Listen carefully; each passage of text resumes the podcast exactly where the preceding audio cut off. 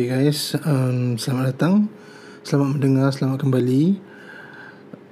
Selepas sebulan Selamat datang ke episod kedua Series ketiga podcast aku ni. Um, Ya. Yeah. Sebulan, sebulan sejak aku buat episod yang terakhir Apa yang, yang lepas lah. So kali ni Lepas sebulan Macam-macam benda dah jadi sebenarnya. Macam-macam benda yang dah Announce Macam-macam benda yang dah jadi uh, baik dari segi Apple, baik dari segi teknologi, dari segi COVID-19. So macam-macam dah jadilah. So mari kita recap eh dengan cepat. So masa aku tinggalkan korang um, 20 hari bulan 6 tahun lepas. Eh tahun lepas lah, bulan lepas, tahun lepas. so bulan lepas kita belum ada lagi WWDC lah. So siapa-siapa yang tak tahu WWDC ni ialah conference untuk developer uh, Apple yang untuk pertama kalinya dalam tahun ni dia buat secara virtual. Uh, meaning dulu-dulu WWDC ni dia kumpulkan developer-developer dalam satu dewan yang besar dan Tim Cook uh, Tim Cook ke Steve Jobs ke akan naik pentas dan um, buat keynote lah So kali ni keynote dia dalam bentuk virtual. Um, Siapa yang tak tengok aku cadangkan pergi YouTube lah Type WWDC 2020 Boleh tengok the whole keynote Ada the Apple upload dekat sana. Memang best. Um, Aku pun tak sangka Aku boleh enjoy tengok Keynote yang uh, virtual.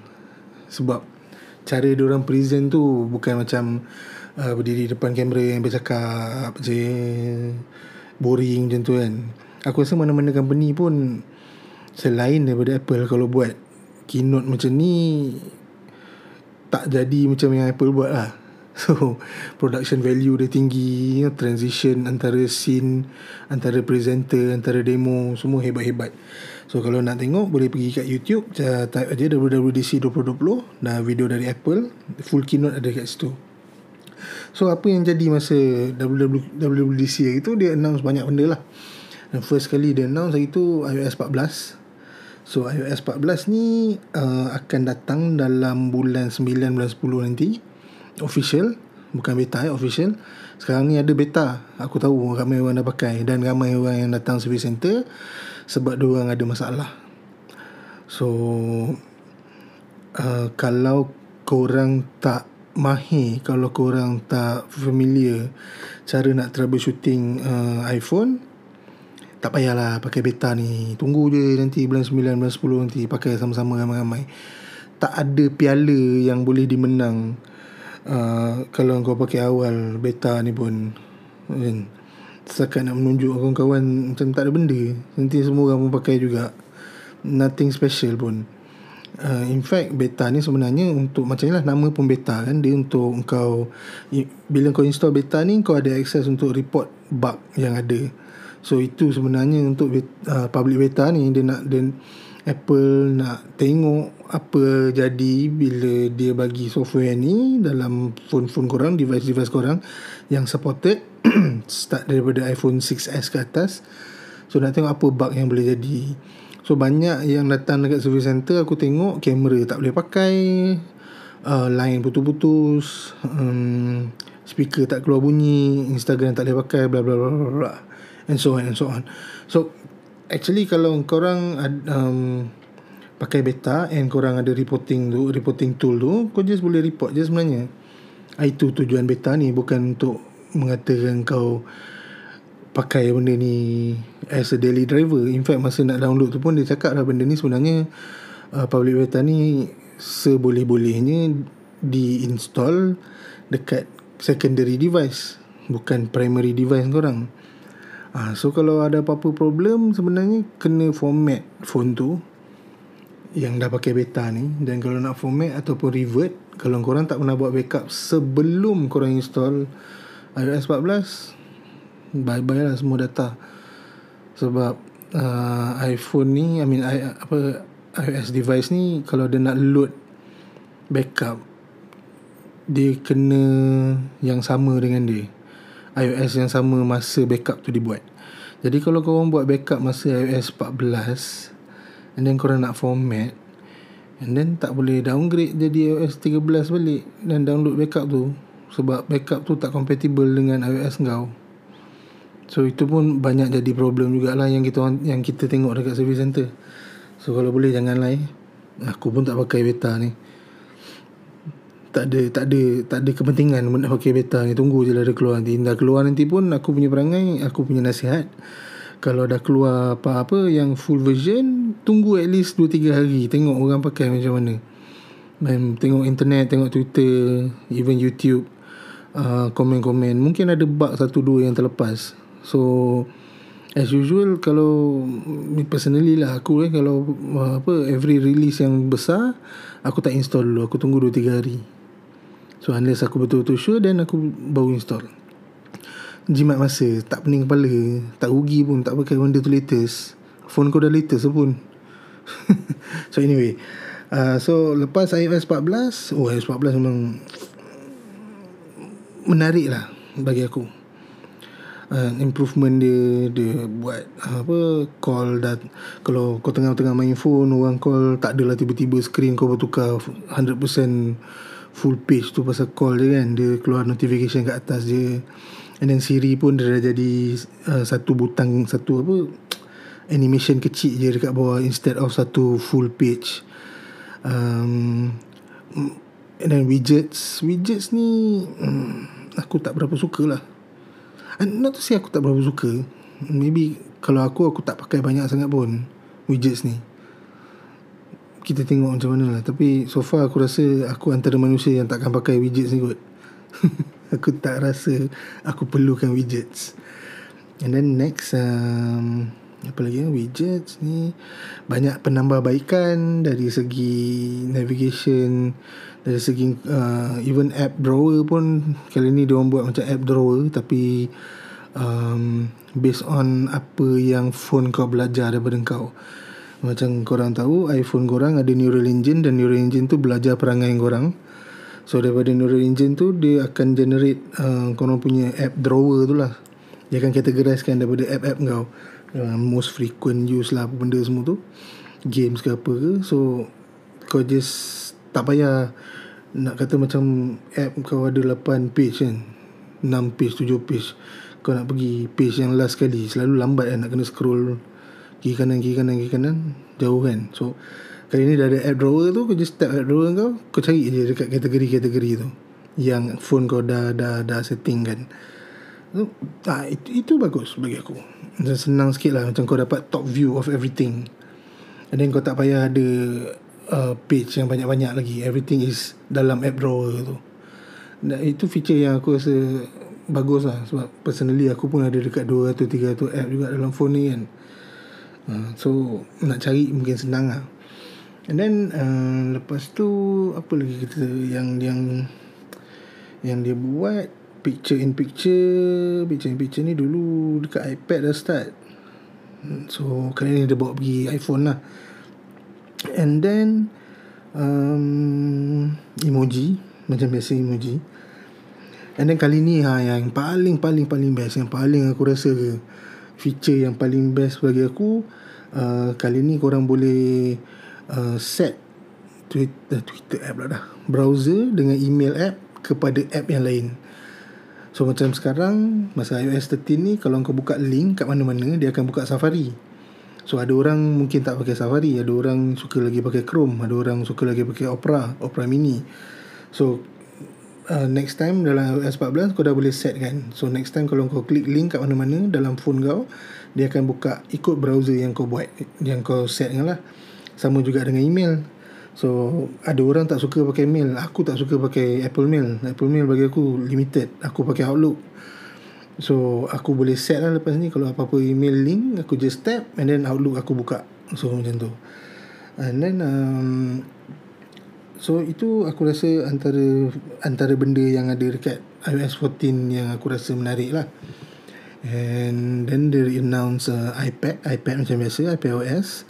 Kali ni uh, iPad OS dia ada banyak lagi enhance uh, navigation, enhance widgets. Widgets kali ni yang macam iOS 14 dah boleh masuk dekat iPad OS. Yang widget-widget yang kau boleh susun dekat page tu. And kau boleh ada feature kau boleh tulis anywhere. And then the system recognize apa yang kau tulis and then jadikan text. Which is good. Aku rasa ramai orang ramai customer aku pun juga tanya pernah tanya pasal feature ni. So kali ni dalam iPad OS 14 akan ada. Bagus so moving on kita ada um, Mac OS so Mac OS kali ni dia bagi nama Big Sur. Okay. Satu benda yang menarik pasal Mac OS ni Mac OS yang akan datang ni version dia dah jadi version 11 so selama ni selama-lama lama lah juga kita pakai Mac OS 10 so in fact uh, Catalina is 10.15 edisi yang ke-15 uh, Mac OS 10 So Kali ni dia jadi Mac OS 11 Finally dia move on to 11 So with that Dia punya improvement dia banyak.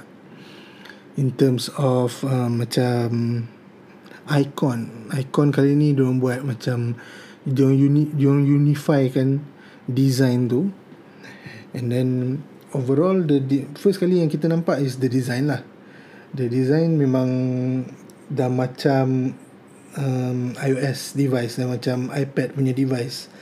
So this is bagi aku ini ialah langkah yang orang Apple buat untuk unifikan experience produk-produk orang. Jadi nanti biasalah Apple ada ekosistem sendiri. Kalau kau ada iPad, kau ada Mac, kau ada phone, awesome. So bila kau berpindah dari dari dari uh, device peranti-peranti device device ni, experience kau sama. Dia punya rupa dia sama.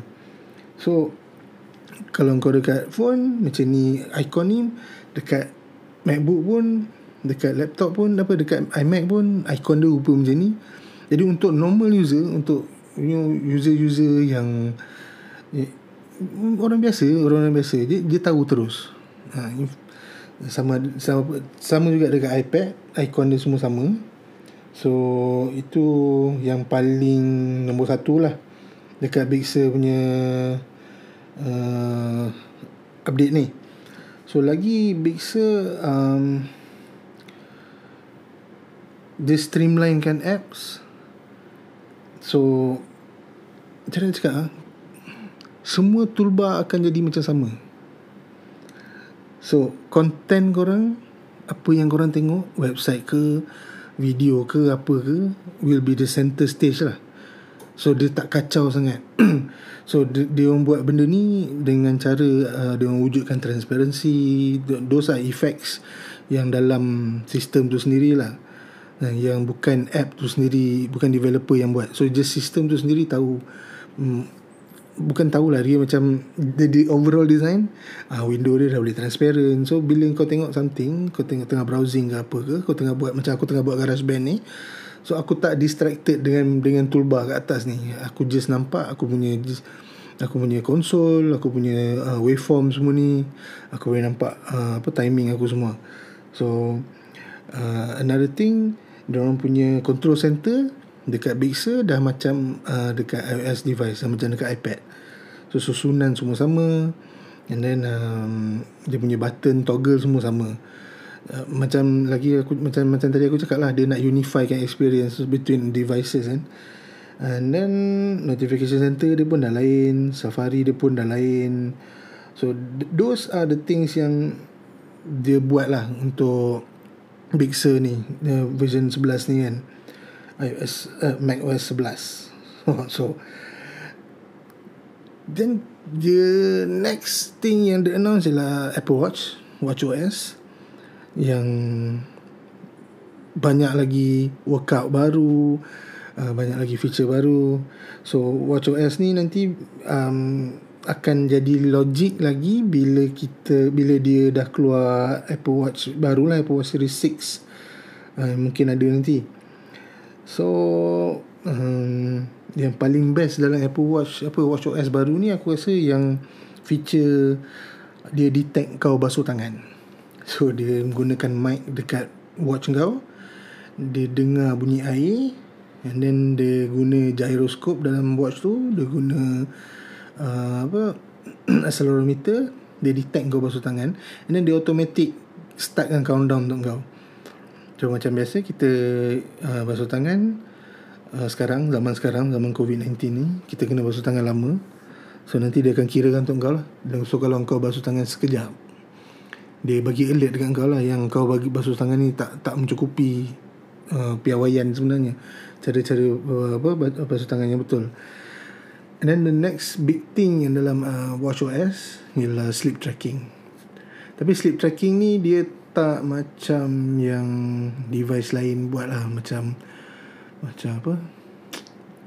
Uh, Mi Band buat dia tak detail macam tu. Uh, tapi still dia boleh di, dia is a new feature lah for Apple Watch yang orang dah lama nanti kan. So finally dia orang buat sleep sleep tracking yang kau boleh tengok semua data pasal sleep kau daripada apa dalam phone lah. So dia dia dia kutip data-data tu masa kau tidur kau pakai masa kau tidur. And from there kau, kau boleh uh, buat analisis yang aku rasa nanti bukan aku rasa memang akan ada app lah. Ada app untuk quality tidur dan you know etc etc. So it's opening up a new um, market for the app developers. Bagus lah bagi aku. Then after Apple Watch kita ada tvOS tvOS yang paling baru improvement yang aku rasa paling penting bukan paling penting lah yang noteworthy lah ya. Ialah AirPod sharing. AirPods audio sharing. So macam dulu siapa-siapa ada AirPods kalau tengok uh, Apple TV Ya yeah, of course kau boleh pair terus kan. Kau boleh dengar sound Apple TV kau Straight kat AirPods kau sambil tengok TV So now kau boleh share audio tu. Ha. So dulu dulu dia tak boleh buat. Sekarang dia boleh buat Dengan dengan dengan apa TV OS yang baru ni. So AirPods pula Lepas ni AirPods Pro lah eh. Bukan AirPods yang Bukan bukan second gen biasa tu Yang AirPods Pro tu. So AirPods Pro akan ada feature baru uh, Yang nama dia special special sound lah. Special sound ni uh, dia special audio ni macam dia simulate kan sound tu datang dari degree 360 Nah, 360 darjah daripada kepala kau tu Kau bayangkan bunyi speaker tu ada kat merata-rata. So macam kalau kau tengok satu konten Yang di mana karakter dia berjalan dekat hutan And then bunyi tapak kaki dia Pijak ranting-ranting patah Kau boleh dengar ke bawah Dari bawah. And then sambil tu kau boleh dengar Bunyi daun-daun bergeser dekat bahu kau Itu benda tu datang daripada belah kanan. And then uh, pada masa yang sama Kau boleh dengar burung-burung Atas kepala kau Atas pokok. Bunyi datang dari atas. So That technology Is coming to AirPods Pro. So AirPods Pro akan detect content Apa yang kau dengar Apa yang kau tengok. Aku rasa Apa-apa content yang kau dapat Daripada iTunes Store Automatically Ada feature ni lah nanti So kalau kau rent, rent movie Sewa movie daripada iTunes Store next time lepas uh, feature ni keluar dan kau pakai AirPods Pro you will get that experience. Kau boleh dapat experience uh, special sound ni lah in, dalam dalam movie tu. So this way kau uh, experience kau dalam tengok cerita tu dalam tengok movie tu akan jadi gempak lah. So uh, AirPods Pro macam biasa dia boleh pair dengan MacBook boleh pair dengan any Apple device yang kau pakai. So tak kira kau tengok dekat iPad ke kau tengok dekat Apple TV ke Apple TV paling best lah. You know kau tengok skrin besar and then kau boleh dengar sound 360 ah ya yeah. memang gempak lah. So that is the next firmware update untuk AirPods Pro. So okay. Then the keynote pergi kembali kepada Tim Cook and then Tim Cook announce something yang aku rasa memang awesome. Ni okay. So bagi dia apa apa the this is the keynote punya one more thing lah, one more thing. Hmm. Apa one more thing ni kan? Biasa kalau Apple kalau buat keynote dia nak announce something dia akan buat one more thing, announce something yang significant lah. Jarang jarang zaman Tim Cook ni ada one more thing. So ni yang WWDC 2020 punya one more thing ialah Apple announce yang dia akan ditch Intel dan dia akan pergi buat uh, processor sendiri dipanggil Apple Silicon. So sep, um, umum tahu, kurang tahu yang sekarang ni Mac lineup, iMac, MacBook semua pakai processor dari Intel. So processor dari Intel ni dulu orang pakai selepas orang transition dari PowerPC. So PowerPC yang last kali ialah G5. PowerPC G5 eh. Um, apa? So kenapa orang buat transition ni? Well, daripada apa yang aku boleh tengok, daripada apa yang aku boleh baca dekat internet, dekat YouTube dan Twitter dan Facebook, ya ada ada. Intel punya processor is holding back Apple bila nak keluarkan produk baru.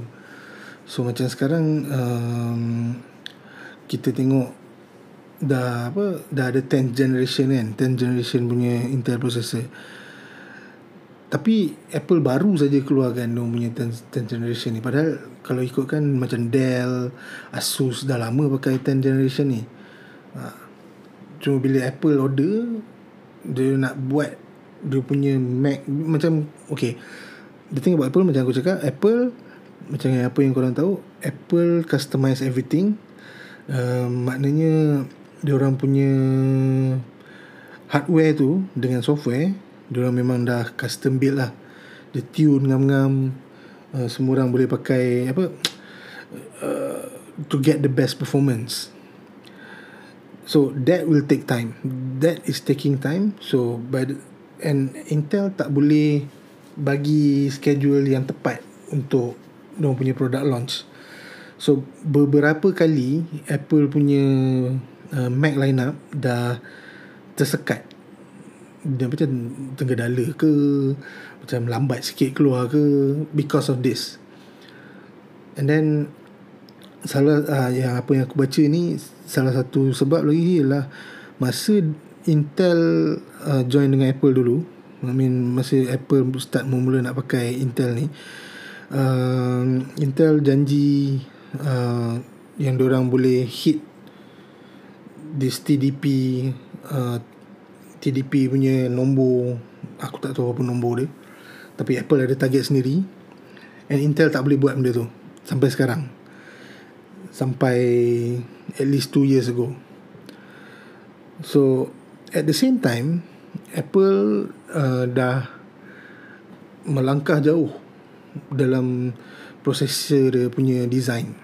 Ya macam korang tahu Apple design sendiri processor dia based on ARM architecture. So daripada situ kau dapat lah kau punya processor A9, A10, A11, A12 semua tu kan. So setiap tahun kita tengok A processor ni, A series ni dia punya performance kalau compare dengan uh, Intel punya hampir sama. Kan kalau korang tak percaya kau boleh uh, kau boleh search benchmark lah, benchmark score untuk ini sekarang paling latest ialah iPad Pro eh. iPad Pro uh, 2020 pakai A12X. A12X punya processor. A12, A12Z sorry, sorry sorry sorry A12Z. So A12Z punya benchmark. Macam okay eh. Um, mari kita buat Google dengan cara cepat. Uh, A12Z benchmark versus Intel. So So the form of uh, A12Z in a new iPad Pro scores 1114 in single core performance and 4654 in multi core performance. Tu uh, Apple punya A12Z dalam iPad Pro eh.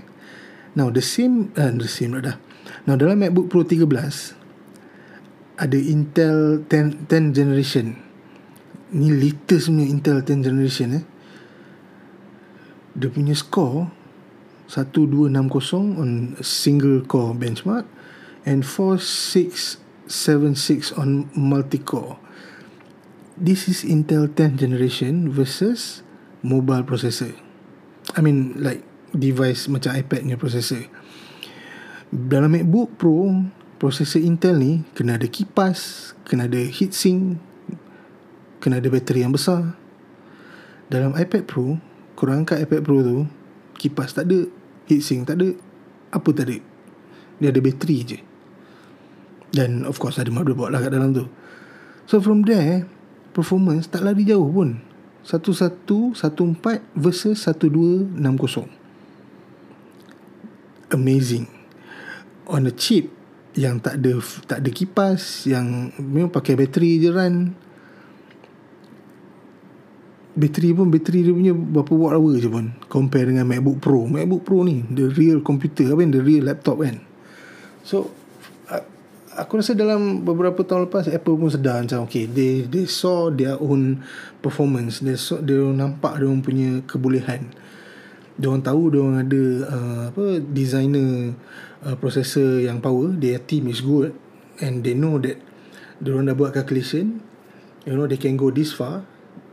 They can project apa dia orang boleh uh, predict power macam mana dia orang nak. And yeah just bite the bullet and you know ditch Intel lah because in, macam case uh, G5 dulu Power PC G5 dulu uh, time tu G5 tak boleh dapatkan power yang uh, Apple nak dengan watt yang sikit dengan menggunakan elektrik yang sikit So Intel time tu Intel boleh dapatkan power yang Apple nak dengan watt yang sikit. Tapi sekarang the same thing happen lah. So Apple Silicon lagi power dan menggunakan power yang sikit. So Apple macam biasa dia nak dia nak try reduce energy reduce energy while at the same time guna apa dapatkan power yang banyak. So the TDP is very low.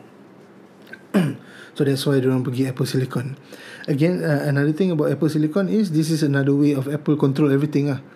The con- macam biasa Apple nak control the customer experience, the consumer experience. So this is how they do it. Uh, so this is another step of them doing it. So macam sekarang kalau dalam kau beli MacBook Pro sejak 2018, 2017, 2018 Uh, dalam MacBook Pro kau ada macam T2 chip Ada chip-chip lain yang control kau punya hard drive Yang control kau punya itu Yang control kau punya ni Dan chip-chip ni Yang Apple yang buat So this is the first Apa yang chip-chip yang tadi Macam aku cakap T2 semua tu Itu first part yang kita tengok uh, Hasil daripada Apple Silicon punya uh, division uh, Tapi time tu still pakai Intel So now Starting hujung tahun ni uh, Apple cakap hujung tahun ni device pertama pakai Apple Silicon akan keluar. So hujung starting pada hujung tahun ni dia akan pakai processor Apple Silicon, controller-controller semua Apple Silicon juga. So daripada apa yang aku baca siang tadi, developer-developer yang dah dapat dev kit untuk um, Apple Silicon ni memang orang memang cakap benda ni mind blowing. Dan untuk power yang sikit, untuk um, size yang terlalu yang kecil. Uh, Macam sekarang uh, Size diorang ialah 5 nanometer tak silap aku. No no no 7 nanometer. Somewhere there Ah, 7 nanometer. Uh, Intel tak boleh pergi 7 nanometer So that's why That's why another thing Another reason kenapa uh, Intel apa Apple ditch Intel So dengan 7 nanometer punya processor Punya punya pipeline Punya apa Design Dia orang boleh dapat performance yang sama dan atau lebih dengan 10th gen MacBook Pro 16 inci. So amazing guys, seriously. Memang mind blowing. So uh, masa dia announce benda ni aku rasa seronok because uh, apa? Aku tahu Intel eh, Intel, aku tahu Apple punya chip tu dia daripada architecture ARM lah. Okay, sekarang ni uh, aku nak cerita a bit technical. So dari dulu sepanjang-panjang uh, perjalanan teknologi manusia ni, komputer manusia ni, apa, apa teknologi pengkomputeran manusia ni, uh, architecture x86, x86 yang dia orang pakai. Semua benda yang semua komputer yang ada dalam dunia ni, yang in fact yang korang tengah pakai semua tu, dia based on x86, x86 punya architecture. x86 architecture ni dia punya uh, instruction dia kompleks dan wujud satu lagi architecture ialah ARM architecture. ARM architecture ni uh, reduce instruction lah. RISC so dia kurang sikit kompleks. Ha, so kalau korang nak research nak baca sendiri silakan. Aku tak nak dive banyak-banyak. It's just that aku boleh bagi analogi seorang cakap ayam seorang cakap itik. Ha, macam tu. Lebih kurang. So selama ni kita pakai cakap ayam. Tapi sebenarnya cakap itik ni lagi elok. It's just that orang tak berapa faham cakap itik ni sampai Apple dah tunjukkan cakap itik ni sebenarnya walaupun dia susah kita nak cakap. I mean, tak ramai orang faham dia sebenarnya lagi bagus. Lagi laju information kau boleh dapat lagi banyak power kau boleh sebarkan. Ha, macam tu analogi dia. So kenapa aku excited? Because finally kita boleh move on ke architecture yang baru which is uh, cakap itik which is uh, arm architecture. So dengan arm architecture aku rasa yalah uh, barang-barang akan lagi jadi efisien bateri besar. Tapi power kau pakai sikit jadi bateri kau tahan lama lah. Ha, itu satu contoh kelebihan kau pakai chip ARM ni. Jadi, sekarang kalau kau tengok iPhone apa macam iPhone 11 kan 11 Pro 11 Pro Max bateri boleh tahan sampai 2 hari. Thanks to the uh, processor lah. Bukan pasal bateri sebenarnya. Bateri dia masih lagi 3000 lebih kalau macam Pro Max. Still tak pecah 4000 mAh lagi.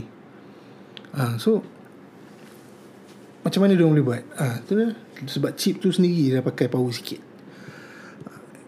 And then the design of the chip Macam-macam lah Technical lah. But still The core of the The the issue is The core of the story is uh, Pasal chip tu Kita pakai tenaga dengan lebih efisien Jadi bateri kita tahan lama. Itu salah satu contoh. And then sebab dia kecil Sebab dia senang Dia boleh program Dalam apa sistem on chip dia Macam-macam function boleh letak. So kita boleh expect Barang-barang yang kita pakai lepas ni uh, Aircon Kita boleh TV Kita boleh ada Ada this kind of processor Intelligent processors. They learn about us. You know They predict our our action. Uh, dia, Macam-macam dia orang boleh buat Dengan chip ni. So Yeah It opens up a new di, apa, Dimension lah a new thinking of you know creating devices for everyday use yang yang akan menolong manusia uh, dalam kehidupan seharian. Yeah, exciting ah bagi aku. So yeah. itu cerita WWDC. So benda-benda ni kita akan tengok by hujung tahun ni. Uh, InsyaAllah Aku rasa Kalau tak ada apa-apa jadi Kalau keadaan tak makin teruk lagi sekarang dah makin teruk Somehow Aku tak tahu lah. Teruk lah. Aku pun takut. Hari ni aku baca Kes paling terbaru Ada dekat Ulu Tiram. Ulu Tiram dengan tempat aku Lebih kurang 12km je. So Ya. Yeah. Hari-hari pergi kerja Rasa macam Pergi berjuang. So anyway So itu cerita WWDC dah settle. Cerita WWDC dah, Daripada WWDC dah settle uh, Stock update iPad 7 Gen 10.2 tu masih lagi constraint. Uh, Sebab dia iPad paling murah Dan orang semua sekarang Pakai iPad Semua orang beli Stock tak dapat cope lah. So datang 10 Demand 15 ha, Macam tu. Datang 10 pun sebulan sekali lebih kurang. Sebab kat, macam kalau kat kedai aku 10 you know ada banyak lagi kedai yang nak lagi 10 lah macam tu lah and kilang tak dapat buat cepat-cepat. Welcome to the new world. So itu cerita kita untuk episod ni aku rasa. Tak banyak sangat pun aku itu je lah yang menarik. Aku sekarang kat kedai pun sebab tak ada orang kan. Siapa-siapa pernah tengok internet sekarang keadaan dekat JB JB bandar dengan ketiadaan orang Singapura dengan ketiadaan orang eh, pelancong-pelancong. Sebab kita orang dekat JB ni macam mana pun kau cakap oh kita boleh survive kalau tak ada orang Singapura nope. Nope. A big nope. Singapore JB hidup pasal orang Singapura. Tak ada orang Singapura mati lah sekarang. Mati babe, mati. Ha, mall-mall kalau hari biasa memang dead. Dan kalau ada orang tengok yang JBCC tu apa uh, apa City Square tu punya gambar uh, lebih kurang macam tu lah mall-mall kita orang. Dan orang yang bekerja dalam mall macam aku sekarang ni macam on thin ice lah sekarang. Terasa macam on thin, on thin ice lah. Kita tak ada sale. Orang kita bukan hari-hari nak beli Pro Max bro. Ha, macam tu. Kadang-kadang nak jual satu kabel pun susah satu hari. Dah, dah. Tu dia. On thin ice. Kalau ada jadi lagi uh, MCO, memang collapse lah. The whole ecosystem of malls dekat JB ni, except a select few malls, bagi aku will collapse. And kau akan tengok mall-mall tutup. So kalau mall-mall tutup ni nanti aku boleh buat jadi YouTuber pula. Jadi dead, buat buat channel apa Dead Malls of JB pula kan. Macam ada satu channel dekat YouTube aku tengok tu. So tu lah dia. Anyway keep safe stay safe guys. You pakai mask pergi mana-mana. Social distancing jaga. Kalau tak payah keluar, tak perlu keluar jangan keluar this thing will be here until we found a vaccine. So, good luck guys. Stay safe. I'll see you next time. Hopefully, bulan depan kita ada benda baru lagi lah nak, nak diceritakan. oh ya. Yeah. Um, yeah, nothing much.